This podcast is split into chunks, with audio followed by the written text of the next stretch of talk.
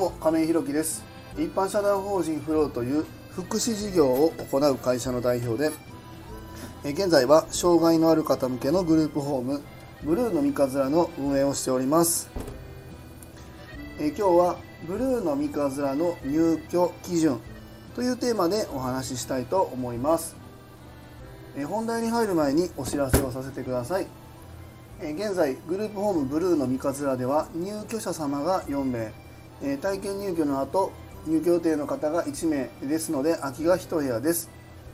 現在体験利用や見学のご希望もいただいております。それに伴いましてブルーの三日面の2棟目の準備も行っております。見学ご希望の方ございましたら概要欄のリンクをご覧いただきまして公式 LINE 等でご連絡いただきますようよろしくお願いいたします。あともう一つ皆様にお願いです。え現在ブルーの三日面ではえボランティアさんを募集しております。えそちらも公式 LINE なのでご連絡くだされば幸いです。えーと現在今ですね、え4時前なんですけども収録がねえっ、とちょうど夕食の準備をしております。今日は、えー、鶏胸肉の、えー、塩麹でマリネしたものを低温調理して、えそれを今日は中華だれでねまあ、あのお出ししようかなと思って今調理の準備をしております。でえっ、と昨日かなお休みいただいててその時にえー、と近くの産直市場みたいなところでねいちじくを大量に、え、仕入れることができたんで今季節ですね、え、すごく大,、え大量に美味しいいちじくが手に入ったので、え赤ワインと国産レモンでね煮て、え明日以降ので入居者のねデザートにつけようかなとかいうふうに思ってます、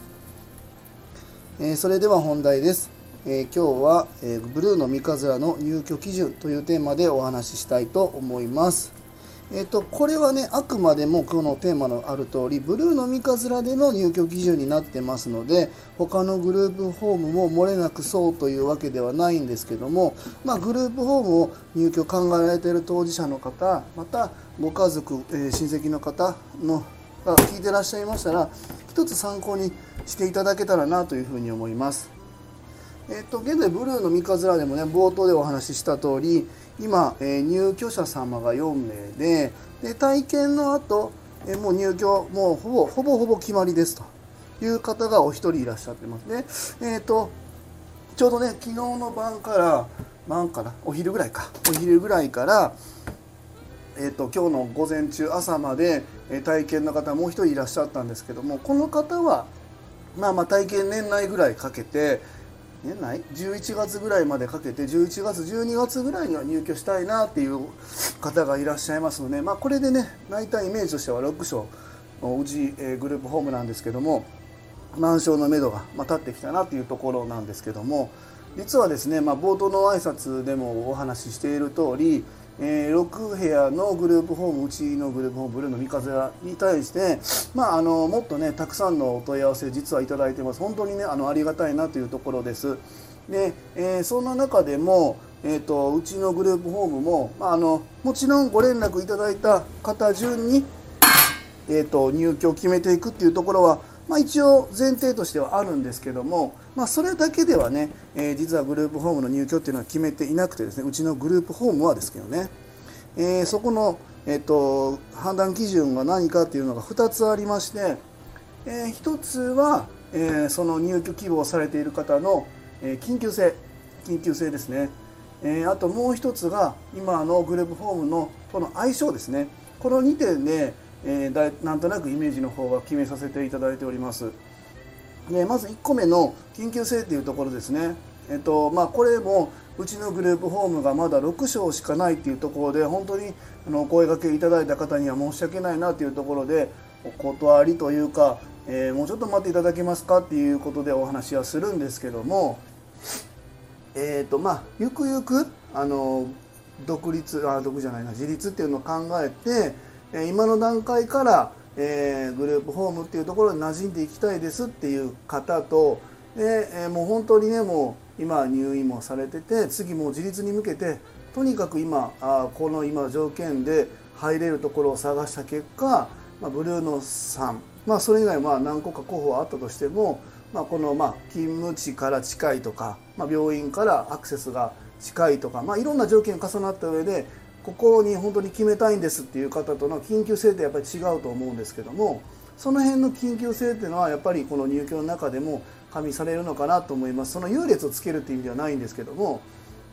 そのやっぱり急いでいらっしゃる方今生活するに困ってらっしゃる方っていうのはやっぱり緊急度も高いので入居の優先順位って言ったらあの言葉は悪いかも分かんないんですけどもその辺を加味して入居っていうのを決めていってる感じですね。でもう一つのこの相性のところですね。ここは、えーとまあ、今までもずっと放送の中でもお話ししたんですけども、えーと、個々の、ね、支援っていうのとは違いましてですね、まあ、それももちろんあるんですけどもやっぱりこのグループホームっていうのはあの生活が交差する場なのでその方個人では大丈夫だけどやっぱりこの人との相性がうまくよ合わなくってなかなか住むのが難しいよねっていうのもやっぱりあるわけなんですよね。でそんな中で先ほどの緊急性っていうところももちろん、えー、あるんですけどもここが一番大事なところで現在お住まいになられている入居者さんとの相性がうまく取れるかなっていうところは結構うちのグループホームとしては見ているところです。であともう一つその相性のところは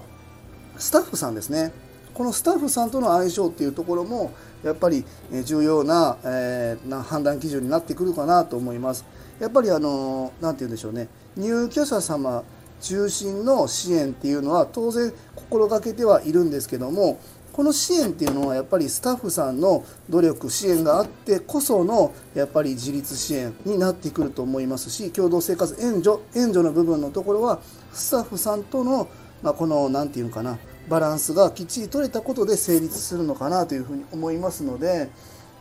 このスタッフさんまあスタッフさんの何て言うんだろうな支援が良くないとかそういうのはまあ全然問題外なんですけどそうではなくてですね、えっと、この入居者さんとこううまくはまらないだろうなとか、まあ、もちろん入居者さんも含めてねこの入居者さんはこう割とこう喋ってくるタイプやけど入居される方はあまり人との関わり合いを持ちたくないよっていう方がいてこの辺の、まあ、食事だったり部屋の配置ですね。あの入居今されてる方の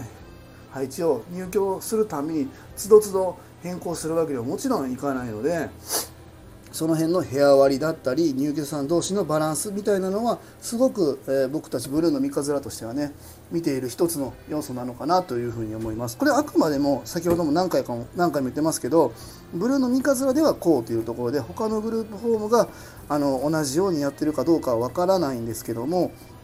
結構この辺のあの優先順位をしっかり、えー、決めて入居っていうのを僕は決めていかないとあの言葉は悪いですけど何でもかんでもあの